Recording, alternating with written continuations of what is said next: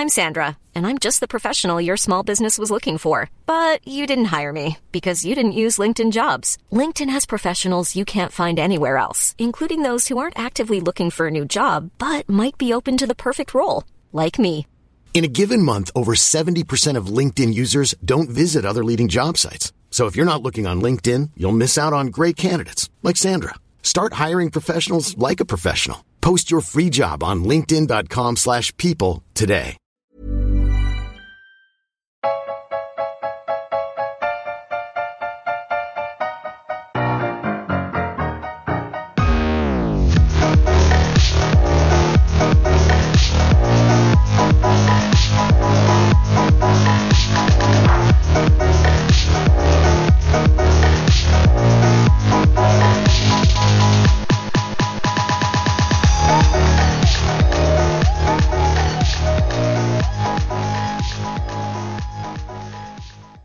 Welcome to this week's Failed Critics podcast. I'm Steve Norman, joined by Owen Hughes Hello.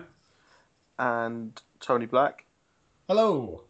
Tony, you've not been on a proper Failed Critics podcast before, have you? No, I'm a Failed Critics normal podcast virgin, which is the title, I hope. It Um, will be now. It will be now. Yeah. no. Um, Yeah.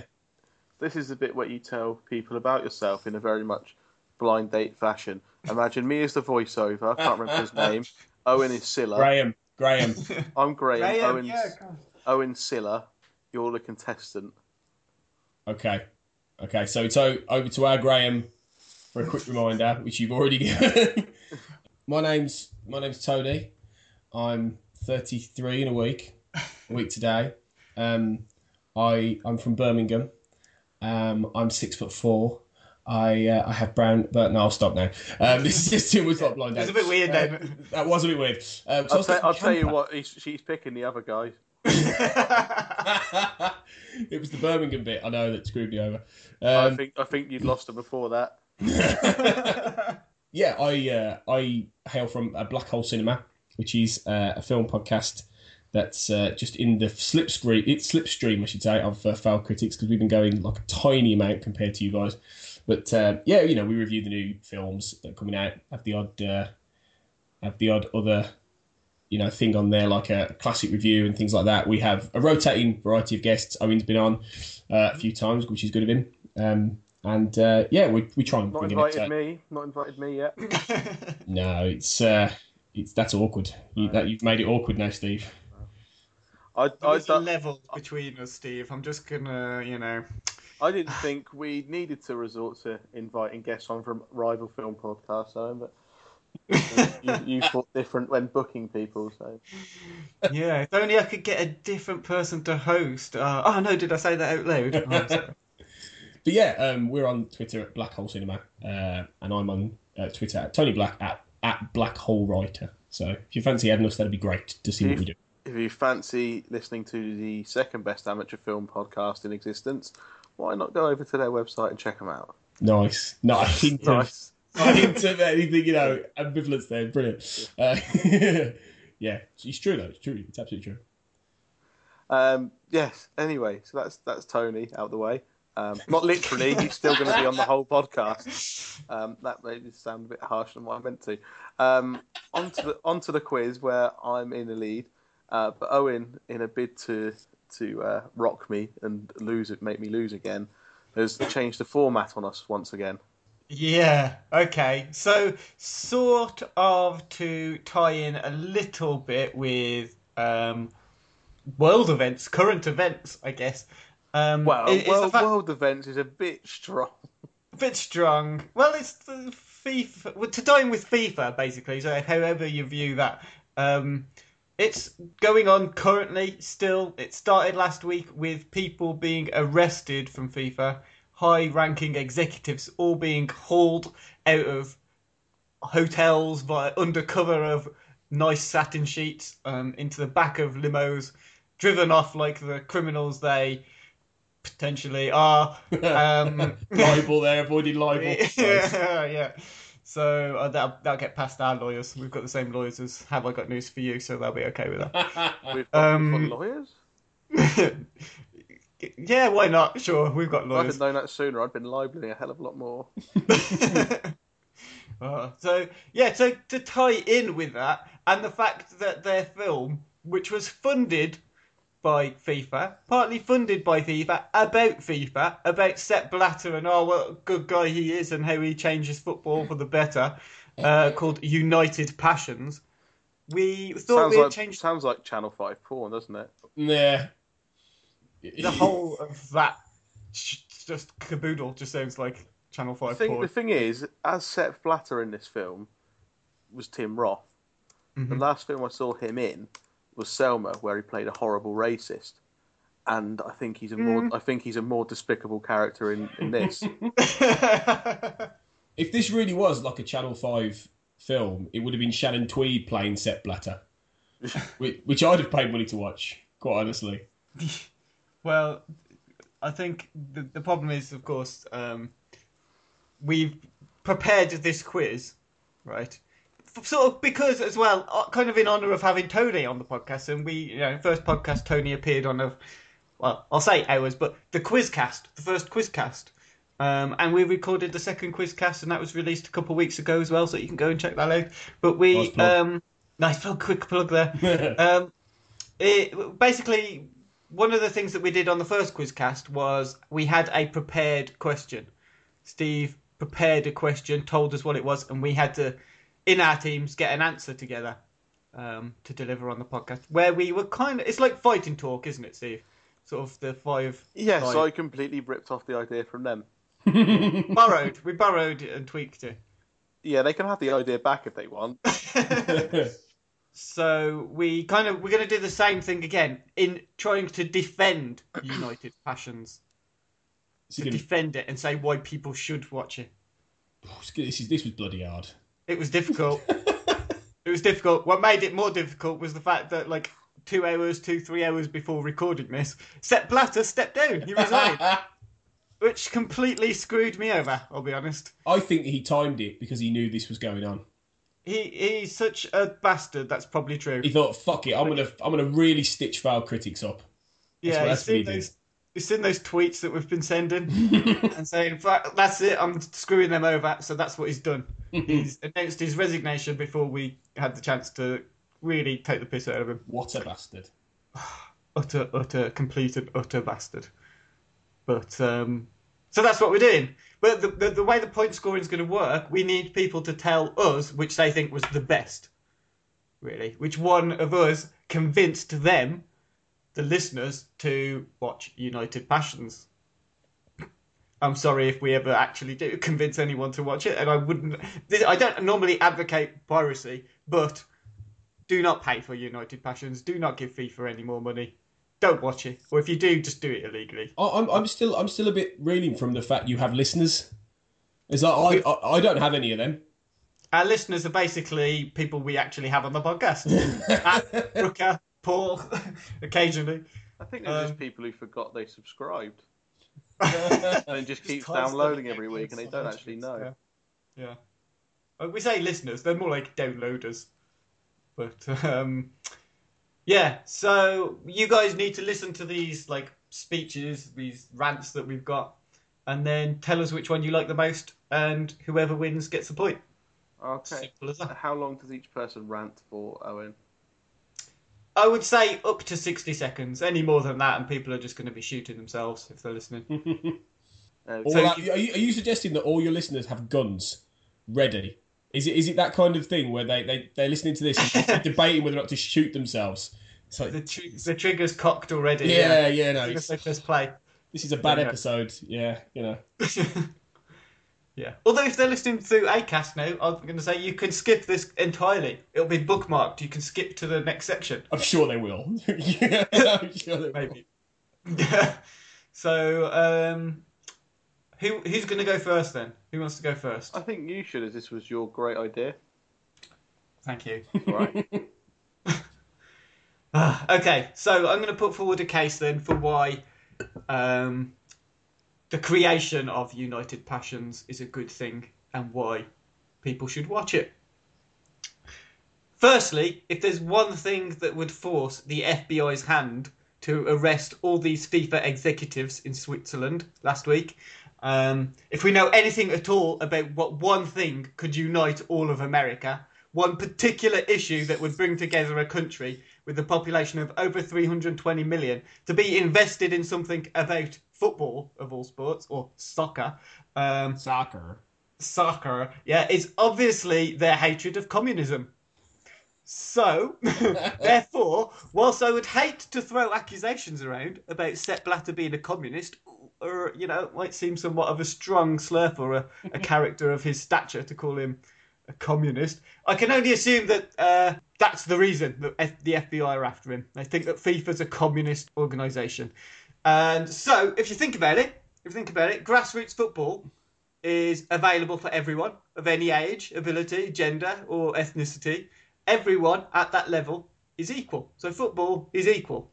Except, you know, some people are more equal than others, particularly if they run the organisation that supports football, i.e., FIFA. Um, or, you know, maybe not an organisation, maybe they're a party, a communist party. and yeah, sure, you know, they're entitled to their little slice off the top. It's no biggie, right? You know, particularly the dear leader, Sepp Blatter. He's the good guy, the eternal president of football. Um, there might be a token gesture of supposedly fair and equal voting process that goes on there, you know, but that's only to appease those capitalist pigs in America. As United Passions will no doubt explain, we all know there's no way to, to depose our glorious Messiah, Sepp Blatter. He has to step down himself. and so, what better way to to witness the coronation, the rise of this this Messiah, this Messiah, Sepp Blatter, than by watching United Passions. So there you go. You should watch United Passions to honour everything Sepp Blatter has done for football. That's it. And his Stalinism. And his Stalinism. yeah. You should watch United Passions because it tells the backstory of one of football's truly great visionaries, Sepp Blatter. now, at the time where he and the previous president, Jean Havelange, became involved in FIFA, it was run by the English and it was very colonial and insular. And they took it to the world. Now everyone plays. And the African countries get as much say as the big European countries and the Asian countries get as big a say as the big South American countries. Perhaps more of a say if they put the right money, the right gifts, the right handbags in the right wives' pockets. Doesn't matter as long as the outcome is the same, and that outcome is all nations get the same amount of money. So England will get the same amount of money from FIFA each year as a tiny Pacific island nation, and that money should go towards the development of football. England hypocritically taking money from FIFA, spent it on St George's Park. That tiny Pacific nation, the person who runs the Football Association in that country probably put it in his back pocket and it will never see the grassroots of that country. Doesn't matter. FIFA can't be responsible for where it goes when it gets to that country. FIFA can't be responsible for any money that just happens to turn up on their doorstep in a bag. And Blatter is constant, and Blatter is constantly trying to improve football. He's coming up with all these great ideas.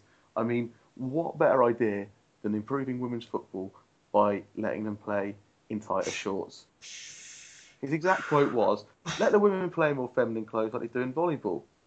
Female players are pretty, if you excuse me for saying so. They already have different rules to men, such as playing with a lighter ball.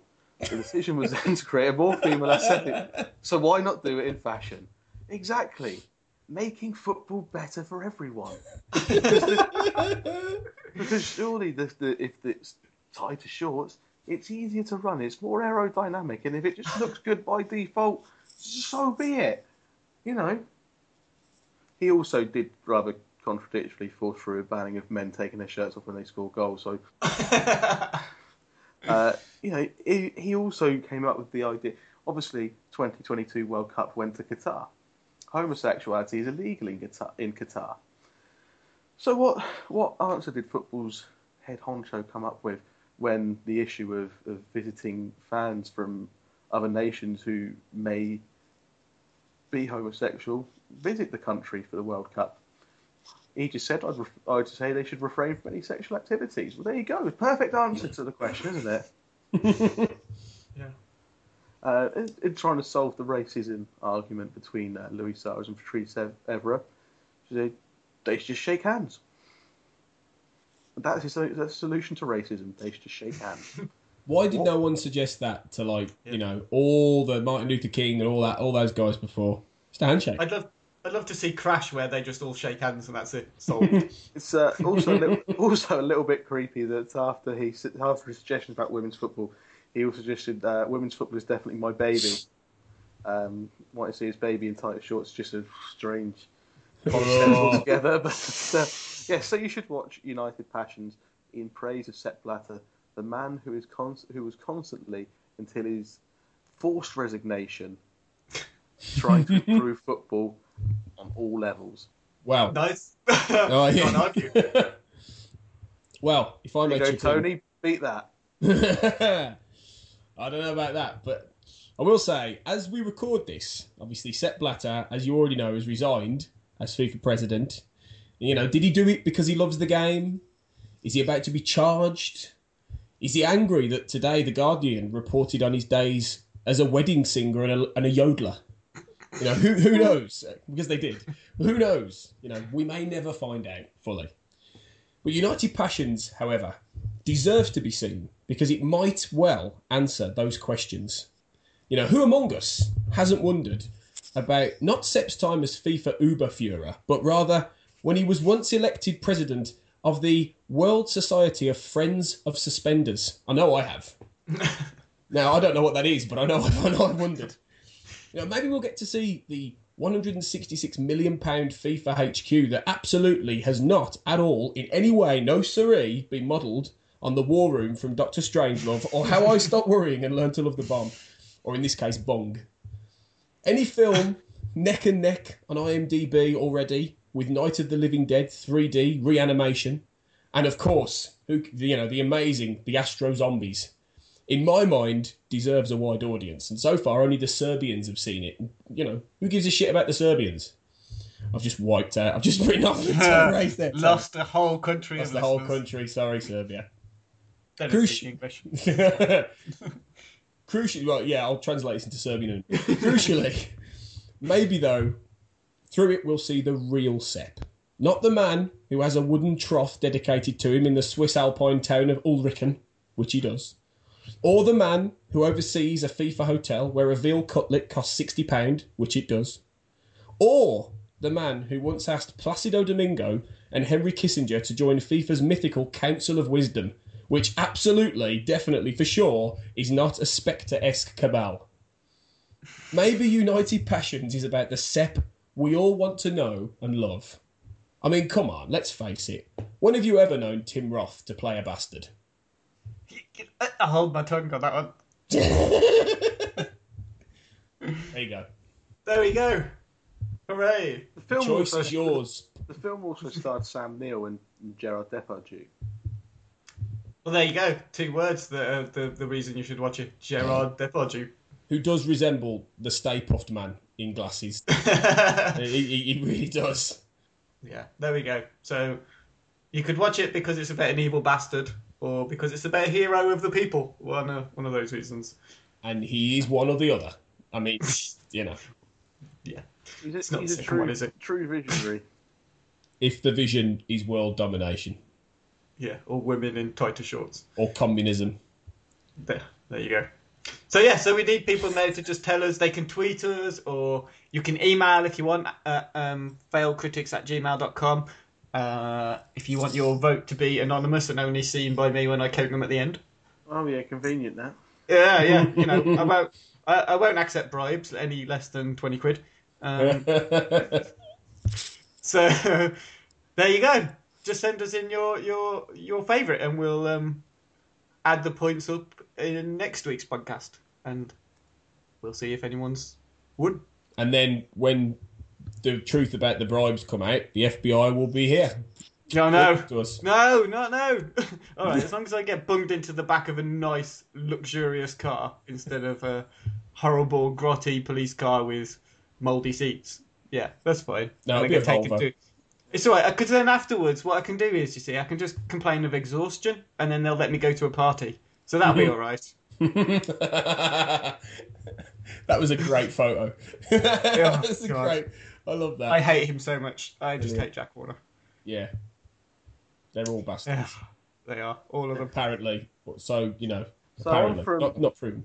On from um, alienating all our listeners who don't like football, and on to, onto the news, where I believe Tony has some some news for us about the upcoming Spider-Man reboot again and the casting for that role.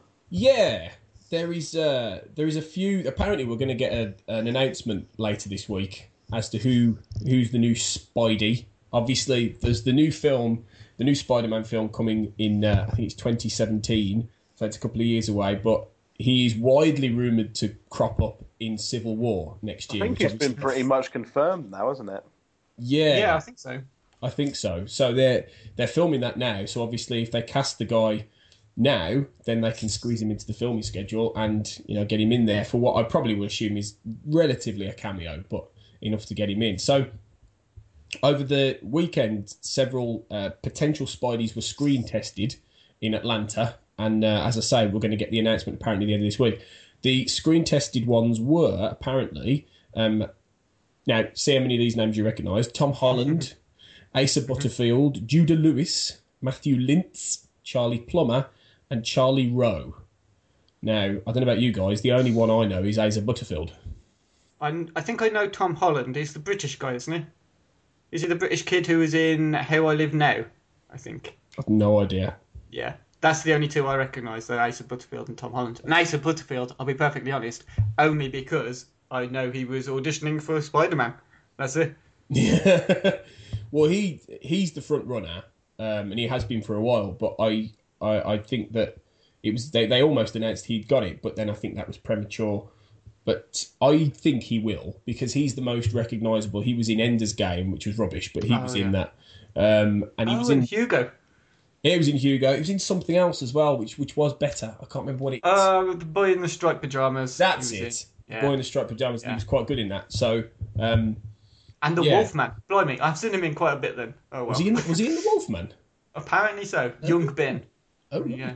Oh, young Ben, of course. I uh, silly me, I forgot about young. Uh, yeah, the famous young Ben character. Famous young Ben. Oh, iconic. Um, but yeah, I think I think Asa Butterfield will get it. I mean, he does look. He just quite looked the part. He looks like a young Tobey Maguire. So uh, he Is that does look the part thing? of But well, yeah, it's questionable, isn't it? Yeah, Um, little emo dance scene thing again. oh God, don't, don't, don't. no, no, those, no. but yeah, uh, Sure, remember So, that yeah. happened. I can't, I can't believe that happened. It's, I really don't know why that. I know people like I know the reason why that scene occurred, and this is always the thing that annoys me whenever you mention how shit Spider-Man Three is. Because let's be honest, it's shit. It is an absolutely is. appalling film. It is shit. Even Sam Raimi's come out and said it's a bad film. He's Hmm. completely, you know, he's owned up and said it's not very good, Yeah. and he's given plenty of reasons why. But whenever you say that, you say the emo Spider-Man scene. The immediate reaction from people is always to go, "Oh yeah, but it, that's the point, isn't it? It's him who th- he thinks he's being cool, but he's not being cool." It's like, no, just stop. You cannot Mm-hmm. defend that scene. It is atrocious, Yeah. just like the rest of that movie. Absolutely appalling. It's terrible. Um, it is. So I'm sorry, Asa Butterfield, if you're reminding people of Tobey Maguire, I would not put that down as a positive thing. I I really liked um, Andrew Garfield. Mm, I think he's a very good actor, actually. Um, he was good in the first Spider-Man, I thought. Second one, there wasn't, you know, Amazing Spider-Man. Sorry, the second one wasn't so good. no. Um, but he, you know, he himself is like, is he over thirty now, Andrew Garfield? Mm, I think he's about thirty. Yeah, and they're going for a younger, a younger Peter Parker, one that's sort of set just after high school, I think, or just in high Mm. school. So, Tom Holland, I would be happy with actually. Um, obviously, it depends how he screen tests, I guess, but I think he's a really, really talented young actor. He was, he really was brilliant in How I Live Now for you know a young actor who stands out against people like Saoirse Ronan in that film. Well, Um, what they need, by the sound of it, because what they're trying to do, from what I've read, is they want to make they want to go back to Spider-Man being quite funny and quite Yeah. you know jokey, which is something that Garfield did. He did do quite well, but he didn't Mm-hmm. really have the scripts behind him to properly go for that. Um, even though I still say that him and Emma Stone are the two best things about those films, and they were, they were great, those two. But I think that they need to get whoever plays this part. They need to get someone who can be funny and who can actually a young person who's actually got that comic timing. Now I don't know if Asa Butterfield does really. He's not. He's not shown it yet anyway, as far as I can see. Whether whether any of the others can, I don't know. I don't know who they are. But do you reckon Tom Holland could, from what you've seen? Oh yeah, I think so. I think so. He had a bit of humour in um, How I Live Now, and he did it really well. Like I said, he just did everything really well in that film. It was surprising, actually. I think he got a lot of praise for um, appearing in The Impossible as well. He was in The Impossible, that film Oh, with yeah. uh, Ewan McGregor and is it Naomi Watts? Naomi? Watts, yeah. Um, yeah, he got a lot of praise for his little role in that as well. So he also did the voice. Apparently, I'm just looking now. He was uh, Eddie in Lock. You know the film with Tom Hardy, who's just in the car driving from. Was he really? Yeah. Oh. He His- was, the that his son, son? in that. His Yeah. son. So you only hear his voice, obviously. Really? But um, yeah, yeah, there you go. I didn't know that either. So uh, yeah, um, but yeah, no, Tom Holland. I know. I, I, I'd like Tom Holland as, as that's that. If they're going for that younger, goofy, funny sort of Spider-Man, then I think he'd do quite well. Mm. I think Butterfield will get it though. Pro- Probably. got- yeah. yeah, I've got. He's been the, the name at the front of the list for well since it was Mm. you know announced really. Yeah. Oh, in, in, in other uh, news as well, very, very quickly, um, they've cancelled Tron 3 this week, which I've just Oh realised. no, really? I know, how terrible. Um, I will defend Tron Legacy on one thing, though. I mean, it was largely rubbish, but the soundtrack by Daft Punk was brilliant. Absolutely brilliant. So it, it's a real shame that we're not going to get another Daft Punk soundtrack. But Can you I don't care about and buy a, a Daft Punk album. That would be a good compromise. I've got a friend who um, doesn't really like films that much. He doesn't go to see them very often, but he loves music. He's really into his music. Goes to loads of gigs and stuff. He went to see Tron Legacy in the cinema just to listen to the Daft Punk soundtrack on a cinema surround sound system. well, that's That was his only reason for seeing it. Yeah. No, I guess I think that would have. I, I missed it at the cinema, but I think that would have been good. That would have been really cool. But then just get big speakers and put it on Spotify. You know. Yeah, exactly. Yeah. Buy the soundtrack. Mm, It's easier and cheaper, probably. yeah. Well, that is all for the news for this week. Uh, and for part one, in part two, we'll be back with what we've been watching, where we take a look at some of the films we've seen in the last week or so.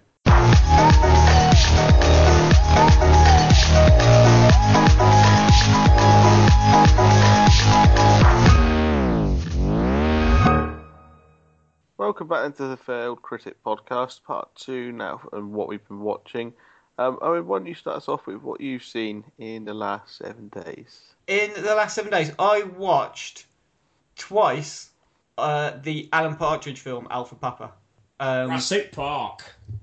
back of the net. Yeah, I watched it twice uh, because the first time was um, when I went down to this Al Pacino Q and A the other week. I downloaded it onto my phone because it was on iPlayer and it's still on iPlayer. People should still go and watch it. Um, I downloaded it, watched it on the, the commute down to London, um, or on the way back, whichever way it was. I, I forget now. I watched it with a, like a back to back with In the Loop as well, which was also on iPlayer and still is on iPlayer. Two of the best comedy films to come out of this country or any country. Two of the best comedy films I've seen. For what the last 20, 30 years. I mean, both of those movies are incredible, and they both come from two very good sitcoms, po- possibly two of the best sitcoms as well. The Thick of It and, um, well, you know, non-generic Alan Partridge comedies from. I just love the character of Alan Partridge. I just, I think it's an absolutely fantastic creation. Steve Coogan is incredible in that role. Uh, uh, it was a shame when he stepped away from Alan Partridge for a while because there were a few years off where he thought, right, I'm going to go make it as a Hollywood actor, and he almost did. He got quite close, but um, you know, he starred in a few quite big productions and things, but none that were really groundbreaking or had the big box office draw that he wanted. He's also starred in a few little indies, you know, little indie films that came out, and he was good in those. You know, uh, what Maisie knew he was quite good in, although I didn't really think too much of, of that film.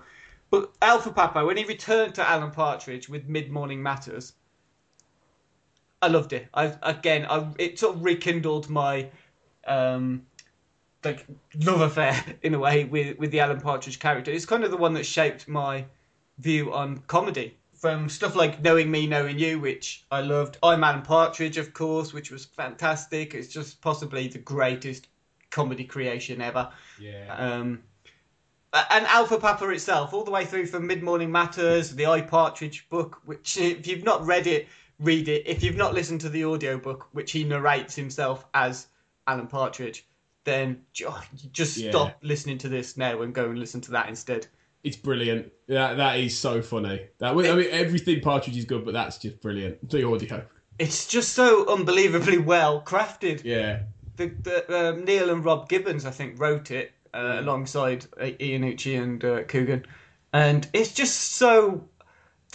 Anyway, so uh, yeah, so Alpha Papa is possibly my favourite comedy film of the past few years. I went to see um, it twice in the cinema. I saw it twice in uh, 2013. And I've, I must have seen it half a dozen times since as well. And like I say, two in, twice in the past week. First time on a commute, second time when I introduced some family members to it who'd never seen it before. And every time it just makes me laugh to the point that I can feel myself like tears are just forming in my eyes at how funny I'm finding it. It's just absolutely hilarious and incredible. So that was it really. I just wanted to share a bit more love for, for Alpha Papa and say that even even like twice in a week, it's still good. It's still hilarious. Yeah, it's a great film. It's a I mean- great film. Uh, comparing it to In the Loop though, just kind of because of that Iannucci connection, Armando Iannucci connection.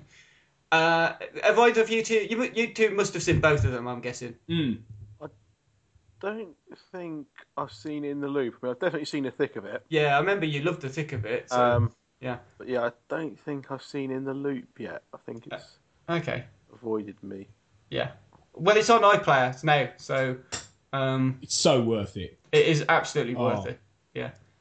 That I But- think I think that's the best British comedy of, of the last ten years at the cinema. In the Loop, it's amazing.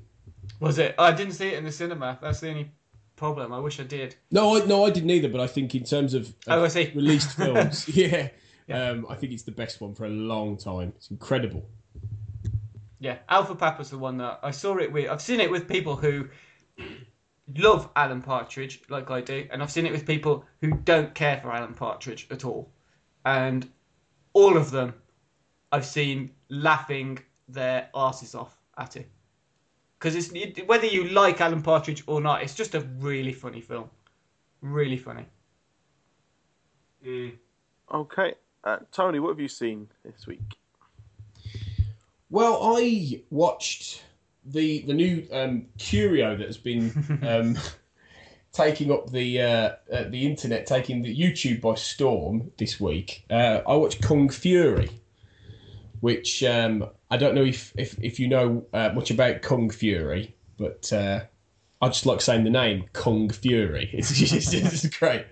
Um, Kung Fury is basically this Kickstarter funded project. Um, by a guy called David Sandberg, who um, is this Swedish guy who came up with this idea of of a uh, an eighties retro um, film idea called Kung Fury. That's like taking all the bit best bits of eighties like stuff. Um, so you know, um, a hard bitten cop, you know, who's who talks like this and he's you know he's got that kind of mission, and you know his partner dies and he's you know, he was the best partner I ever had, and that kind of thing.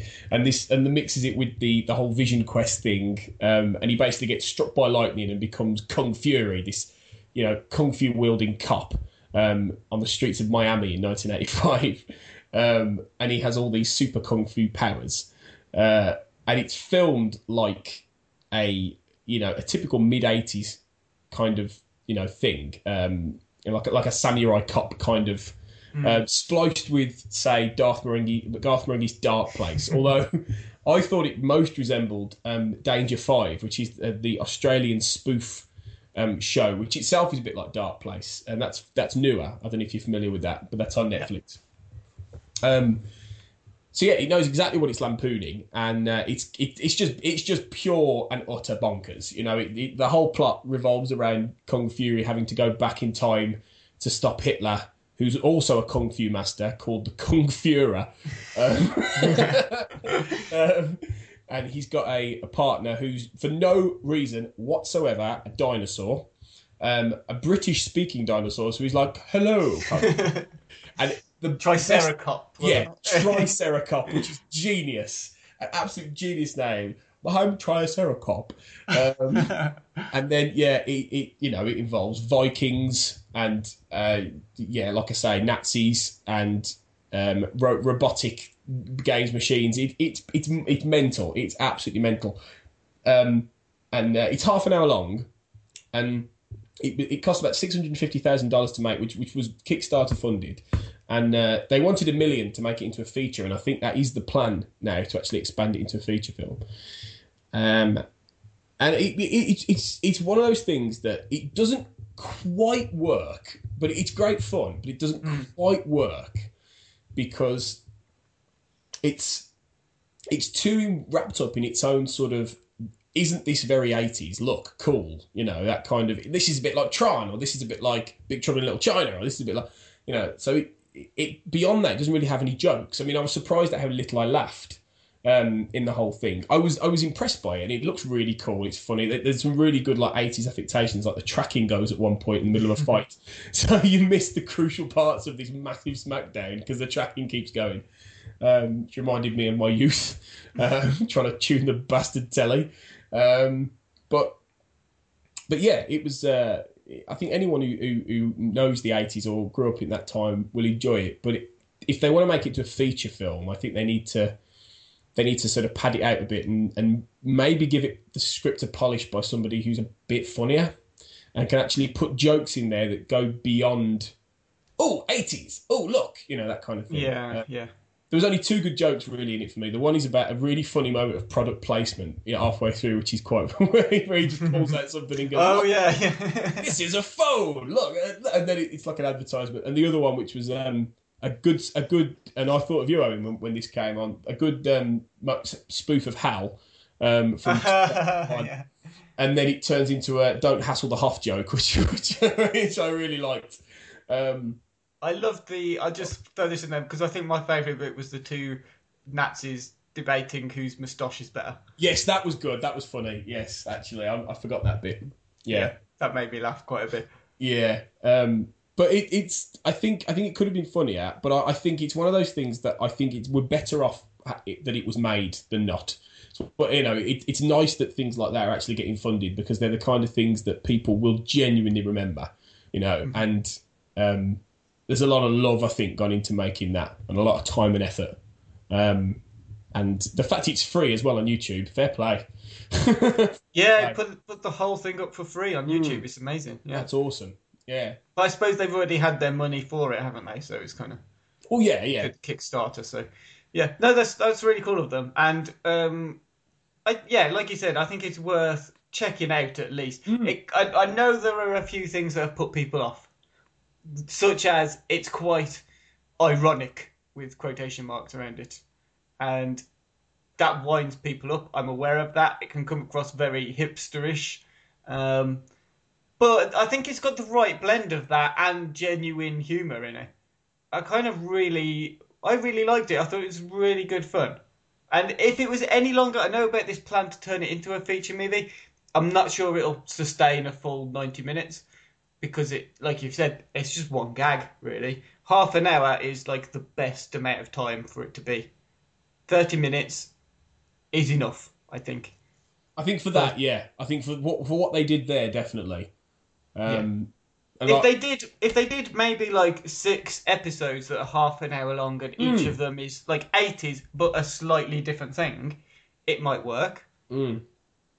Mm. Um, Oh, yeah, well, like like Danger, like Danger Five, yeah. Like I say, it, it, that, that you know something like that where it's a different Kung. You could totally do a series out of it, definitely. You know, Kung Fury, you know, goes to a different time period each week, or there's a different like villain each. I mean, you could riff on loads. yeah, of yeah, things. yeah. loads of absolutely loads of different things. Um, but I think um, I think if they made it into a movie, it would it would only have it would it, they couldn't do it for longer than about eighty minutes. They ought to do a really punchy Exactly. hobo with a shotgun length, eighty minute kind of blast of mad, madness with just a bit more character and a few more jokes, and I think it would be brilliant. Yeah. um, Joke jokes rather than like references. Yes. I think is the key. and that you know b- uh, both basically. So you keep all the eighties calls Oh yeah, you need them both, but but yeah, I think uh, it was great. It was great fun though. I definitely you've got to watch. I mean, half an hour. It's well worth it. Well worth it. Okay, and finally for this part, I watched 22 Jump Street, um, starring uh, Jonah Hill, Channing Tatum. First one was a bit of a, a surprise hit, wasn't it? I don't think many people were Mm. expecting it to be as funny as what it was. Um, it was based off some old TV program, American TV program, um, but it was a it was a surprise success and actually really funny. Uh, the second one, 22 Jump Street, is now on Netflix UK, so you can catch it there. I think it's been on there for a little while. Anyway, um, they make a big point at the start of the film about the sequels not being as good as the as the first one. It's a kind of major joke for the for the start of the film, and it is somewhat true of the film. Um, it isn't as good as the first one. It doesn't live up to that hype. Maybe expectations were too high after the, the brilliant 21 Jump Street, um, or maybe this one just wasn't quite up to the mark. But it's still good. It's still funny. There's still plenty of laughs in the film. Um, Channing Tatum is is uh, very good in a comedic role. He's proven himself to be quite versatile, where he's lining up in the likes of Magic Mike and um, what's the name, uh, Foxcatcher, um, as well as this. So he's proving himself quite a versatile actor.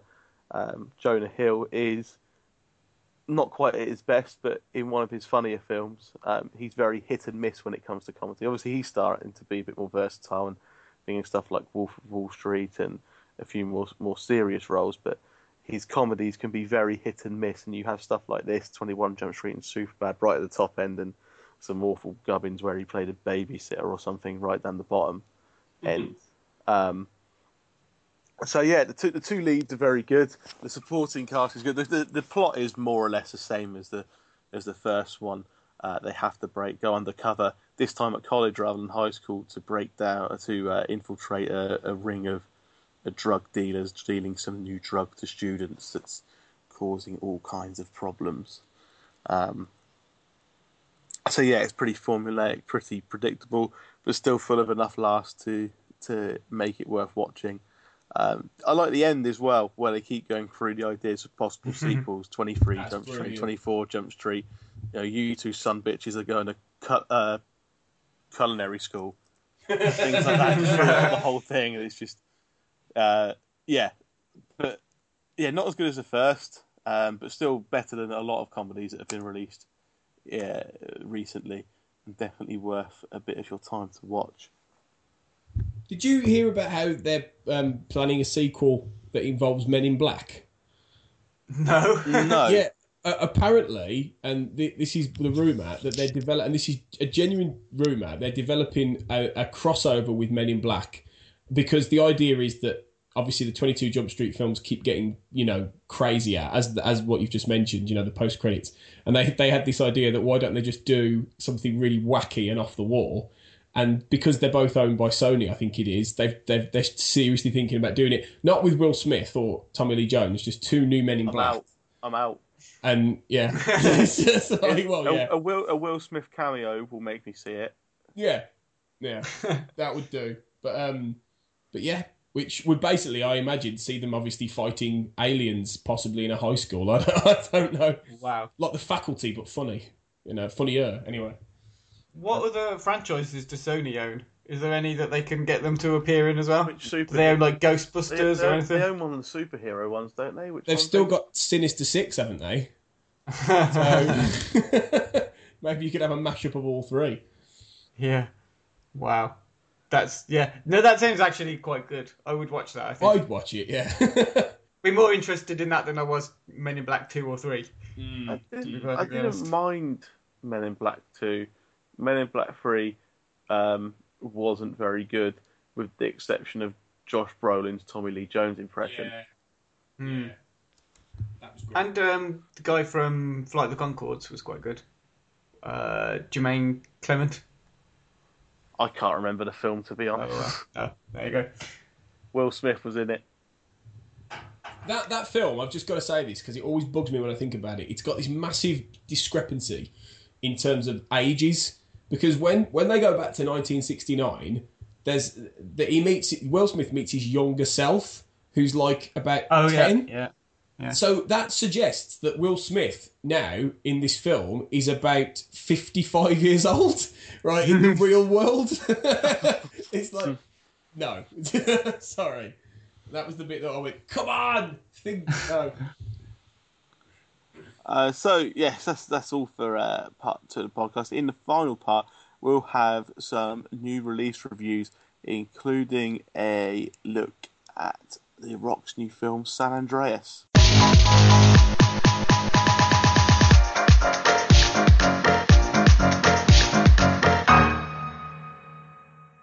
Here's a part of the podcast where we have a look at the new releases hitting the cinema that we've managed to get out and see. Uh, Tony is going to start off with a review of George Clooney's new film Tomorrowland. Yeah. Tomorrowland, which is uh, something that's been a bit of a secret, really, a bit of a secret package uh, over the last few years because it was announced a couple of years ago through as a Disney film um, by Brad Bird uh, and Damon Lindelof writing called I think it was 1952, and that was it. And it was just this idea that it had this futuristic um, element to it, and then they kept a lot of it under wraps, and um, then finally they started teasing more out of it, and they gave, and it was, ended up being revealed it was based on the Disney ride Tomorrowland, which is it's kind of that futuristic retro retro future kind of stylistic, like the Jetsons. You know, the the whole idea of the future being this very, you know, um, jetpacky, hoverboardy, you know, amazing kind of positive place.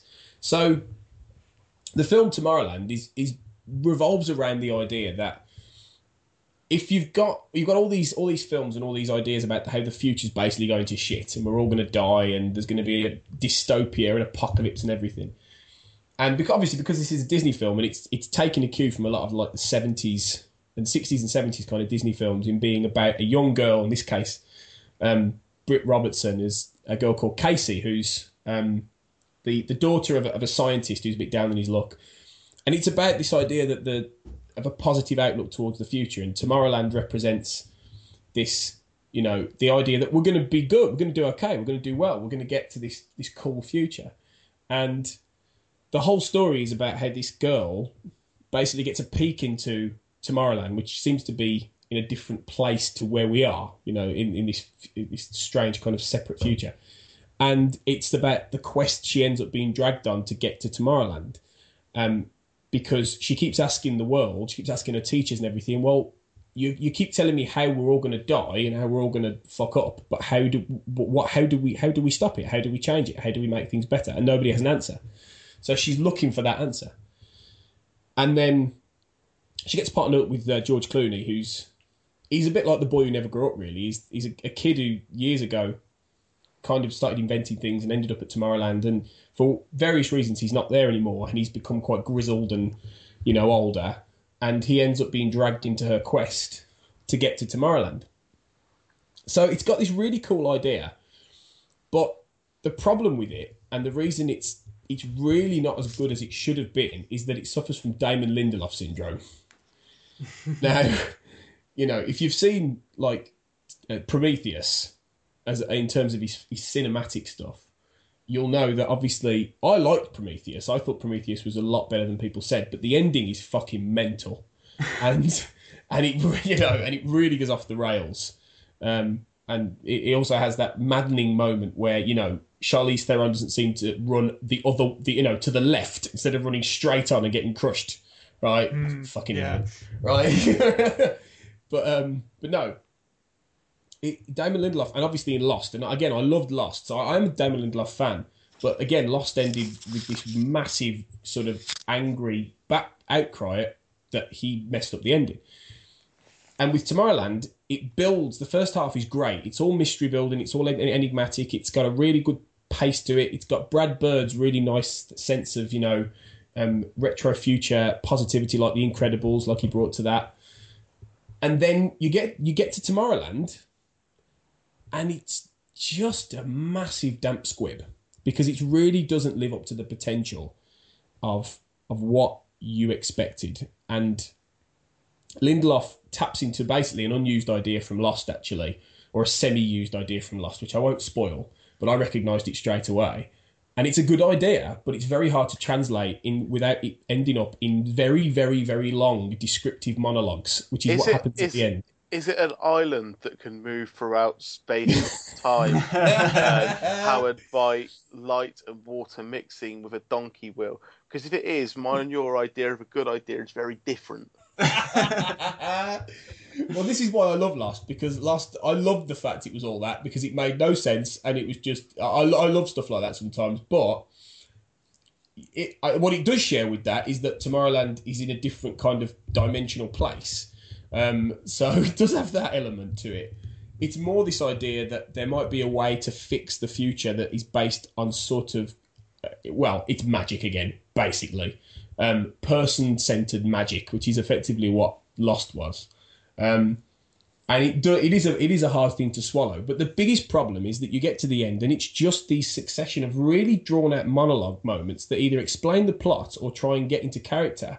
And you're sitting there thinking, why is the film stopping? And I, I, I'm pillaging from Mark Kermode here because he was absolutely right when he said this in his review. The film keeps stopping at every uh, every like half an hour, every 20 minutes or so to explain what's going to happen next or to contextualize what this is all about. So it's a film that's really more about the ideas and the themes as it is about the actual story. And it's a shame because it's got it's got a really cool idea. It's got some when when Brad, Brad Bird does show us Tomorrowland in its prime, it's fantastic. It's it's full of really cool ideas.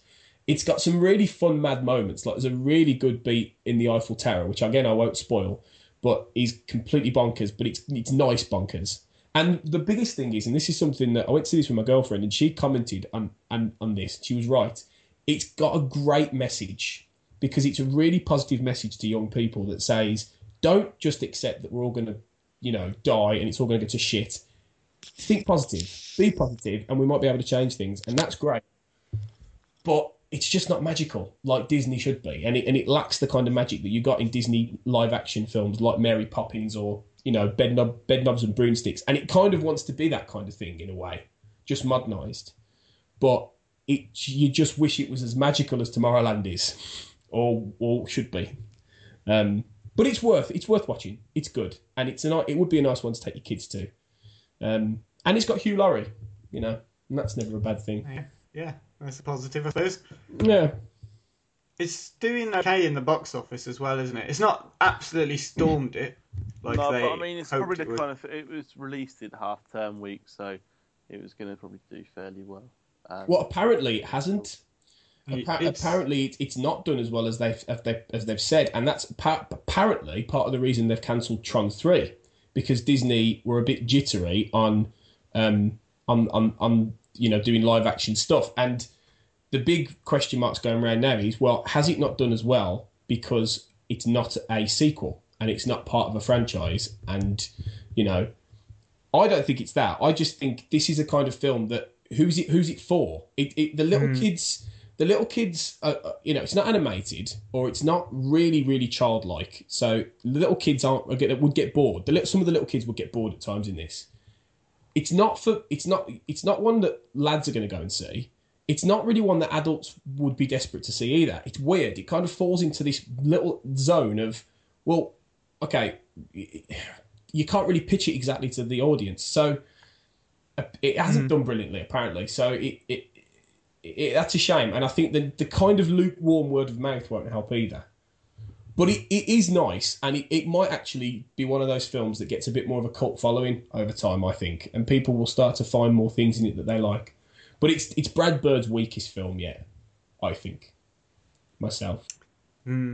It's there's yeah, it's interesting. There's a quote here I've got from um, Callum uh, wrote the who writes the US box office reports for us on the website. He's got a quote about Tomorrowland because it's made over sixty million dollars, which isn't a huge amount, but I think it's kind of respectable in two weeks. It'll probably make a lot more over time. But he, he's got a quote here. It says that um, it says, "I really hope that the lesson Hollywood takes away from the failures of this and Jupiter Ascending is not that the public doesn't want expensive original blockbusters; it's that we want good, expensive original blockbusters." Which it kind of you know, some some blockbusters at the moment are making a lot of money. Mad Max, Furious Seven, uh, which is just on course to be one of the most Yeah. lucrative films, never mind franchises of all time. And yeah, you know, I think he's got a point. If if these kinds of fantasy films have the right, I mean, Brad Bird is a good director. He is. Getting him in to do something like this seems like the most logical step, but something's not going right somewhere. Well, I mean, Um, I, I'd have put money on this to be brilliant. I mean, I, I, I was thinking in advance that this was going to be really, really good. I, I was surprised actually when I had friends who coming back from it and saying it's all right, and I thought, yeah, I bet they're underplaying it. And then I came out of it and I thought, oh yeah, I liked it, but it just it didn't fire on all the cylinders. And I believe me, I was surprised because Brad hmm. Bird is great. I'm a fan of Damon Lindelof, even though he can't end anything for shit. And George Clooney, George Clooney's great. You know, you can't beat a bit of Clooney, and he's great in this. He's he's, he's lovely. He's fun it just it's yeah something's missing something's not right hmm. and I and I, I don't I think it's just a fundamental problem in the in the narrative more than anything else I, I think that's the problem um, so really people are going to blame Lindelof and in this case I think I think to be honest they're right it's le- it's more his fault than Bird for me Okay. Um, that is the review of Tomorrowland. Um, me and Owen have both seen The Rock's new film, San Andreas. We have.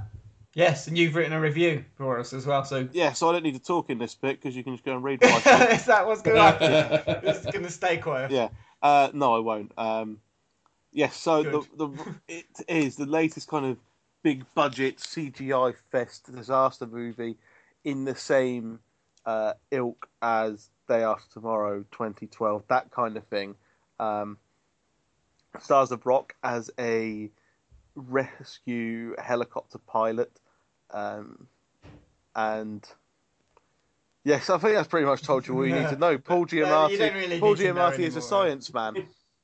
Yeah, Paul Giamatti is there to do science. Yeah, he's the, he's he's the nerdy looking man who's wearing he's wearing glasses and got a laptop, so he's science. yeah. That's how these Yeah. films work.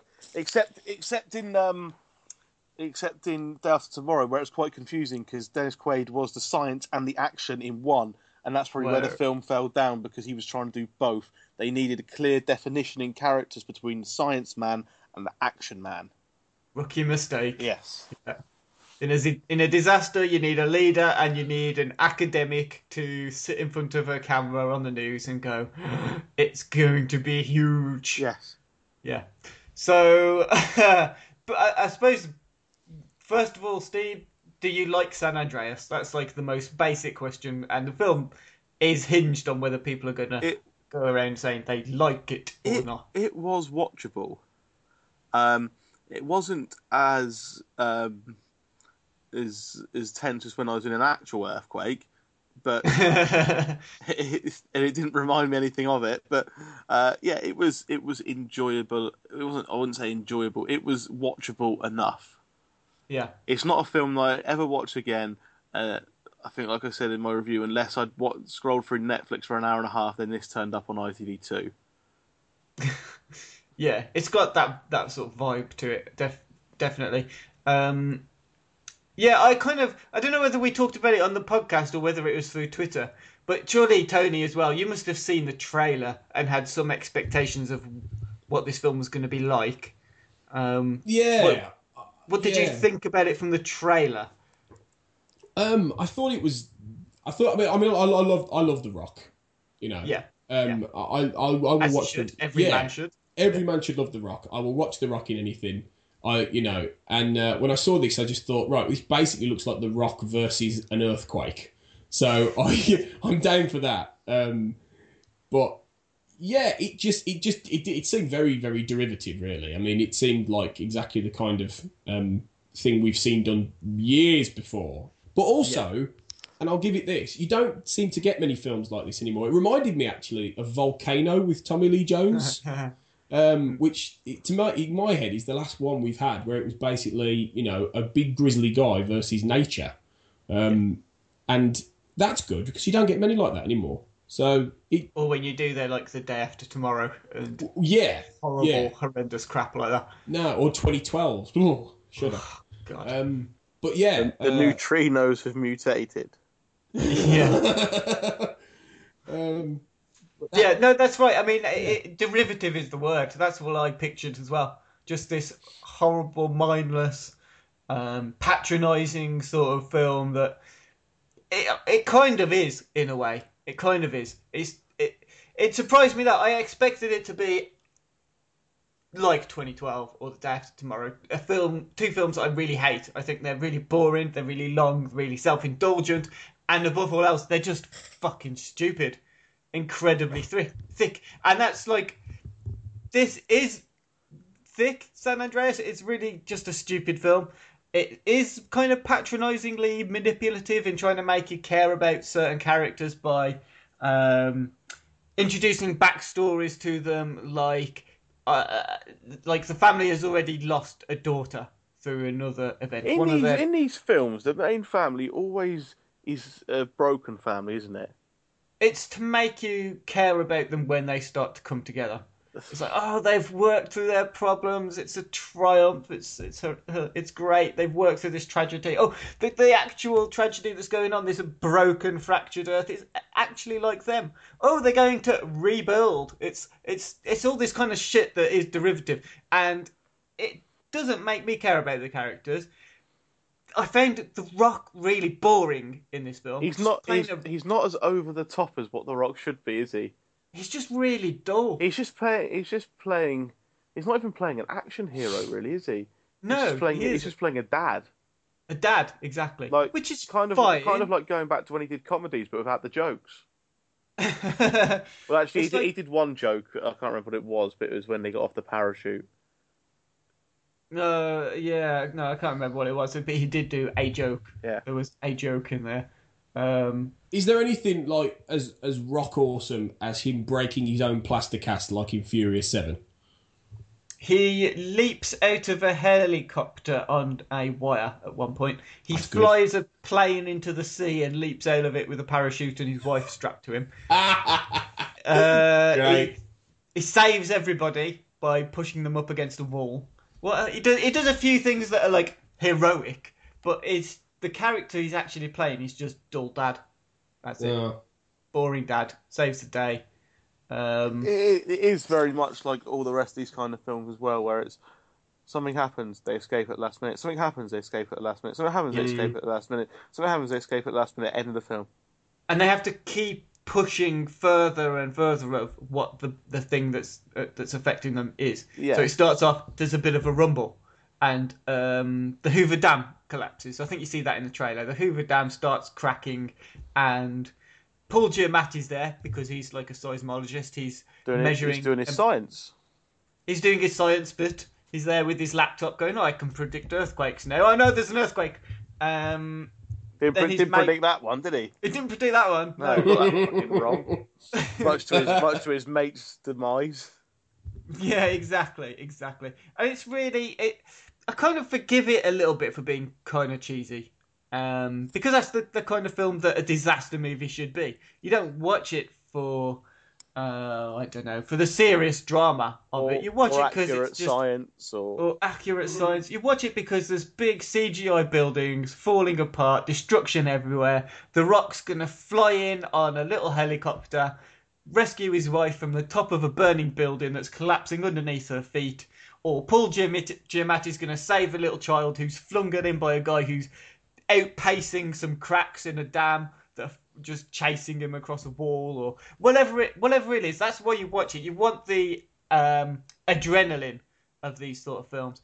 And to be perfectly honest, I think it does that bit better than I expected.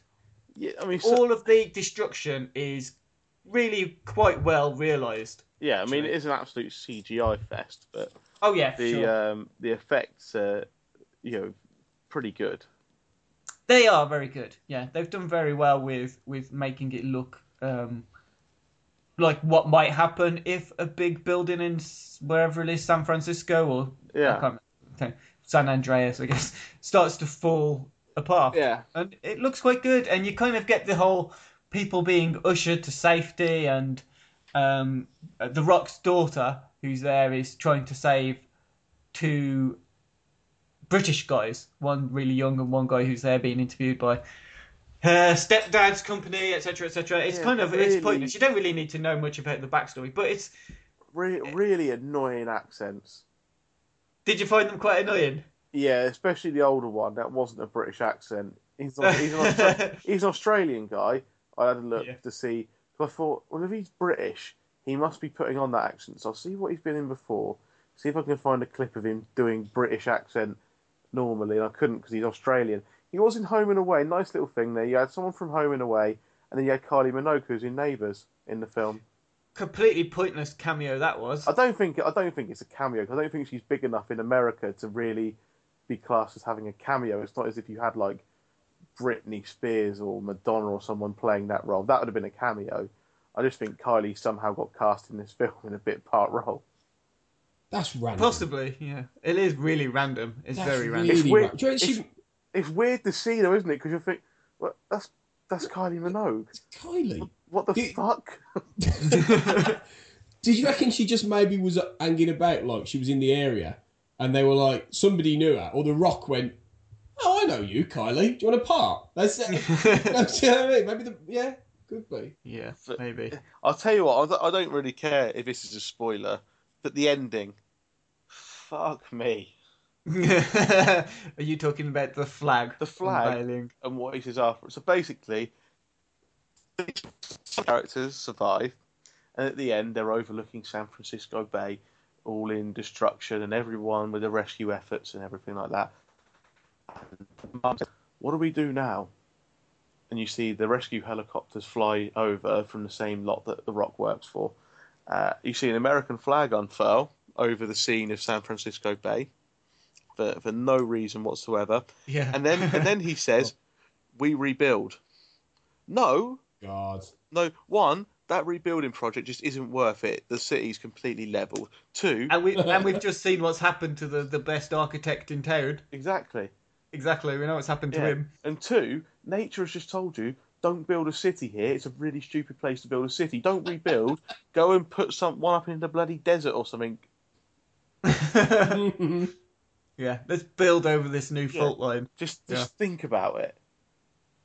Do you think Uh, yeah, but- maybe it was like some some kind of you know 9-11 kind of nod and wink? Hmm. Well, it's been Right. 14 years and there's no direct relevance to 9/11 in the film, so I don't really think it is. I think it's just stupid Americanism. You, what happens in this film at the very beginning? That like the the ending scene is pretty bad, but the opening scene really just kind of rubbed me up the wrong way. You've got a girl who's driving a car. She, I'm going to say girl. I think she's like a teenager still.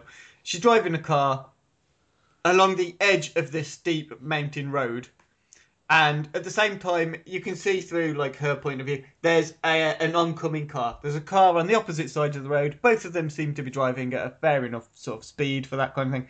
But then she turns away, so she's not looking at the road anymore. Reaches into the back of a car, fiddles about with a bag, and you're the, obvious thing there is you're meant to go, uh oh, they're going to crash. There's going to be a collision, and she's going to be flung off the side of the mountain.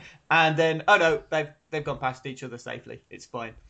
Phew, thank God for that. But now there's another car coming, and it's oh no, what else is going to happen? And this other car's coming towards her on the side of the mountain, and then she just reaches down and starts playing with her mobile phone. And you go, oh no, it is going to be a disaster. They are going to crash. It is going to be another catastrophe. Oh, no, never mind. They've patched each other safely as well. Nothing to worry about. It's all fine. People can fart about in their cars and not look where they're going. Nothing's going to happen. Oh shit! Rocks! Rocks have fallen, everyone! Uh oh, rocks have fallen off the mountain and have hit her car and sent her flying. See? Nature kills people. Nature causes car accidents, not idiots not looking where they're going. Technology's not to blame. It's nature. Oh, why, oh, why didn't we listen to the scientists? And that's kind of like the theme for the whole film. should have listened to the scientist. This guy Oh, that was is a that was a stupid thing as well.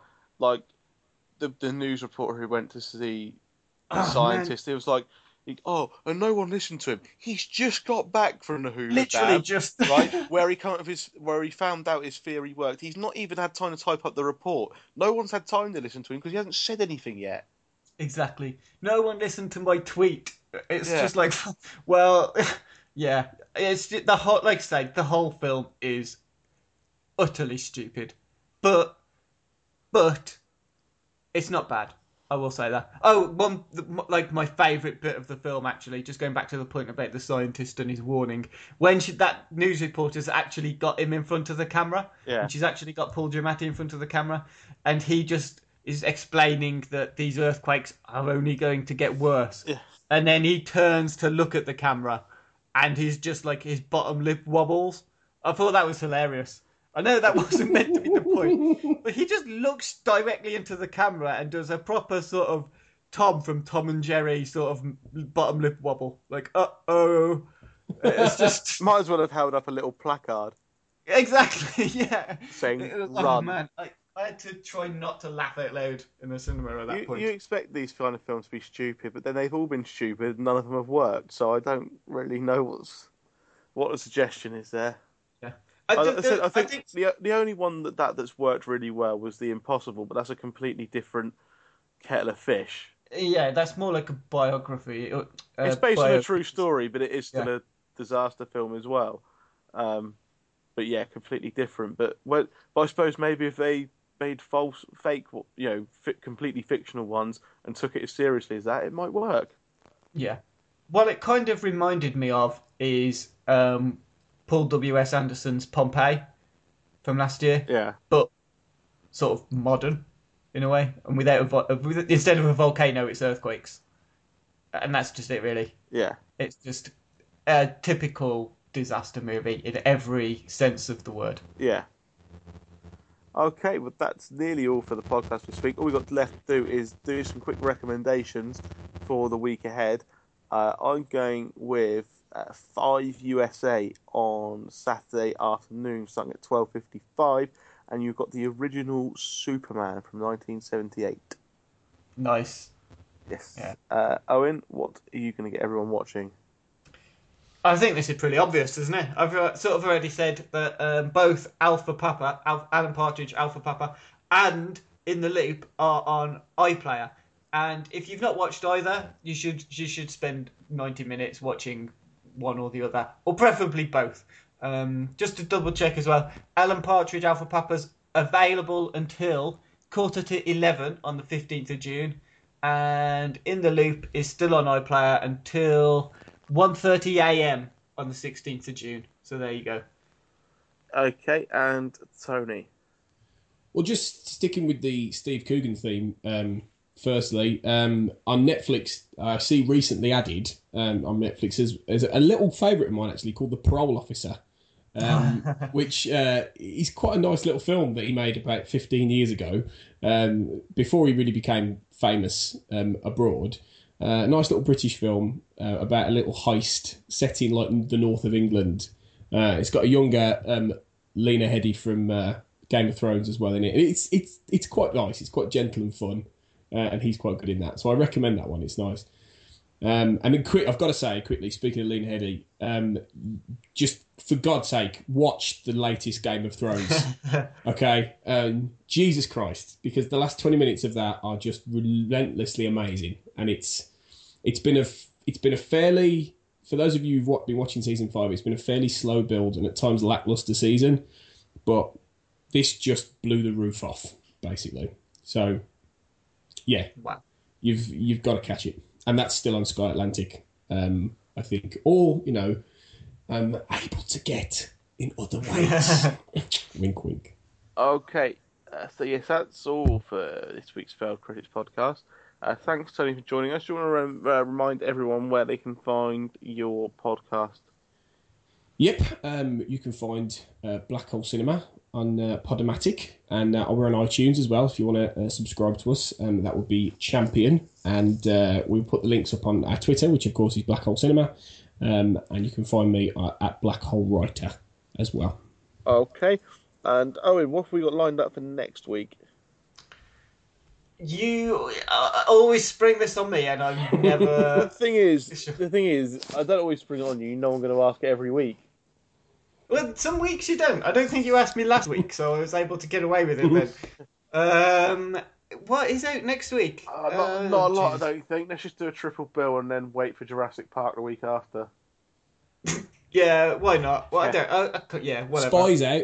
Spy, that's out. It's Spy. Yeah, that's it. Oh right, yeah. So we've got, I think, Paul Field coming on the podcast. I thought you were Possibly going to say Paul Andrew Feig Fucker. then for a minute. Paul Feig coming on the Oh, podcast. That would hell. be Ed Cooper. How has that happened?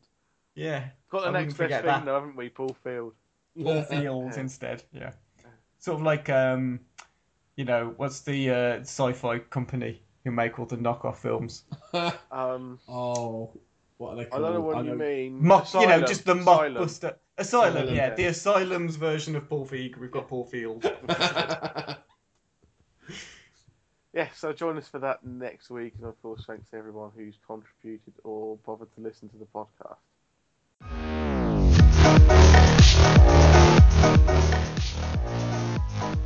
The Failed Critics podcast is presented by Steve Norman and Owen Hughes, created by James Diamond, with original music provided by Kevin MacLeod of Incompetech.com, remixed by James Yule of JamesYule.com.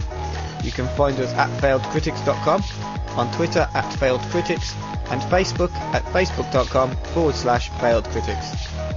Thanks for listening. Thank